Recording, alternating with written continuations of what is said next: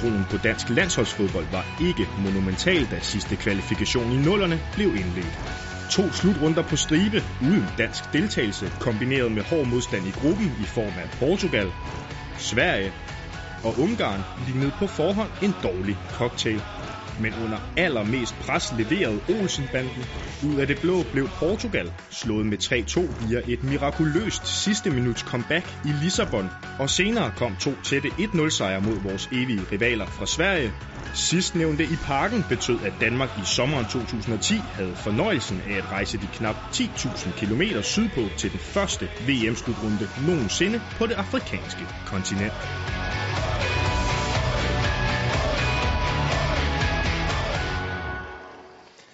Ja, velkommen til dig, Thomas Kahlenberg.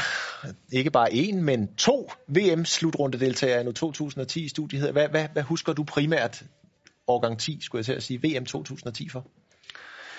Det var jo en, øh, det var en skuffende, skuffende slutrunde, så det, det jeg egentlig hæfter mig mest ved, det var, at øh, vi røg ud efter gruppespillet og, og skuffede både spillemæssigt og resultatmæssigt. Så, så det er en af de, øh, de mindre sjove, selvom det selvfølgelig var en stor oplevelse at være med til en slutrunde og er der stolt over i dag at kunne kigge tilbage på det, men, øh, men skuffende det var det desværre. Men hvad betyder det trods alt for dit, dit C V og dit eftermæle? Du er stoppet på topplanen nu. Hvad betyder det for dit eftermæle at have været med? Og der var jo også opsving undervejs, en, en forrygende kamp mod Kamerun, ikke mindst. Ja, bestemt. Nå, men igen, jeg, jeg er mega stolt over at være med til, til et V M. Det er den største øh, fodboldbegivenhed. Um, så nu er jeg så heldig at være med til tre slutrunder. De to andre var Europa, europamesterskaber. Um, Dem, den spillede jeg desværre ikke i min V M. Der, der spillede jeg noget, der gik desværre mindre godt, men det er jeg mega stolt over. Det var der en, en kæmpe oplevelse, som man kigger tilbage på med glæde i dag. Ikke? Og selvfølgelig også specielt den første på det afrikanske kontinent, men vi bliver alle sammen også lige mindet om øh, et instrument, en Vuvuzela, man har sådan gået og glemt den gennem årene, men det, man hører den jo konstant her. Lad os lige tage de to ting, som, som endte med at blive en del af kritikpunkterne. Det er selvfølgelig et spørgsmål til begge to. Lars, bolden og Vuvuzelaen. Øh, nogle ord på dem? Ja, Vuvuzelaen kan vi hurtigt lægge ned. Den var forfærdelig at høre på, men, men altså, når man spiller kampene, var det jo ikke noget, at jo, vi kunne køre, hvad, hinanden, øh, hvad vi sagde til hinanden, men det er jo, det er jo en mindre detalje, som, som, som kan ske i fodbold. Øh, bolden, øh, jeg kan huske, vi havde en træningsøvelse, vi var i, i træningslejre inden, hvor, hvor vi skulle slå nogle diagonalpasninger, øh, og så stod der så nogle baks ud på siden, der skulle tæmme den, men øh, det var simpelthen ikke muligt for de her midtstopper og midtbanespillere at ramme Øh, de her baks, der stod ude i siden. Enten hvis den ramte jorden først, så hoppede den simpelthen fire meter op i luften, og ellers så fløj den bare langt ud over hegnet. Det var, øh, altså den her bold kombineret med, med at spille i højderne, den var ikke, den var ikke god. Og Kahlenberg, hvordan husker du tilbage på, på bolden? Der blev allerede snakket om den, inden man overhovedet kom i gang, og jeg kan huske, jeg lige noget og tænkte, ja lad os nu se, Roberto Carlos var også utilfreds med, med V M otteoghalvfems bold, men det var ikke nok, som, som Lars siger, altså det var jo en, en hoppebold uden, øh, uden lige. Det var en øh, dårlig bold i almindelighed, så som Lars siger, kombineret med de ekstreme højder der, der var det et rigtig dårligt match. Det var, det var, det var nok derfor, vi ikke klarede så godt. Thomas, har du nogensinde tænkt over, at det er det eneste danske V M-deltagelse, hvor vi ikke er gået videre? Nej. Men det er det jo. Altså, den oplevelse af at være med, du kalder det selv verdens største sportsbegivenhed. Hvad vil det betyde for de, de gutter, der spiller i, i dag mod Irland og på tirsdag i returkampen i Dublin? Altså, hvor stor en gulerod er det, der hænger og dingler for næsen af dem? Ekstremt stor, og det kan jeg huske, når jeg kigger tilbage udover i dag, jeg kunne sige, at man har været med til slutrunden, så synes jeg, det, det halve det, det var på efterkvalifikationen, at man glædede sig, man vidste bare, der ventede en, en ekstrem oplevelse, man havde hørt fra de, de spillere, der var med omkring holdet i truppen, som havde prøvet det før, at det var noget exceptionelt, noget der ventede, og det, det var det halve af det at gå og, og glæde sig, ligesom små børn til juleaften.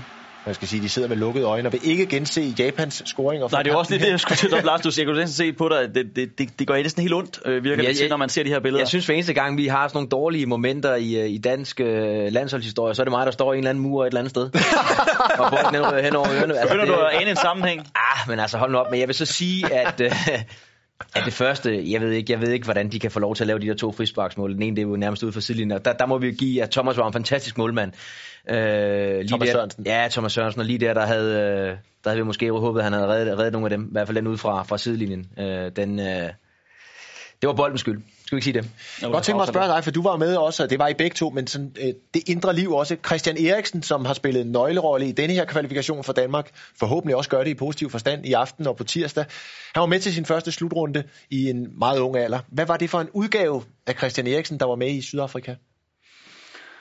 Det var en ekstrem øh, talentfuld spiller, øh, men det var også en selvfølgelig ekstrem ung. Jeg tror, han var atten år dengang. Øh, så hans første slutrunde, så jeg husker, at jeg selv havde det. Altså, første gang, man var med omkring landshold, øh, var med som atten-årig til, til et V M. Øh, og med den øh, ydmyghed, han har i forvejen, der, der, klart, der var det der var det, der var det en rolig Christian Eriksen. Men øh, om ikke andet, så spillede han stadigvæk et par kampe, så det siger lidt om det talent, øh, han har og havde.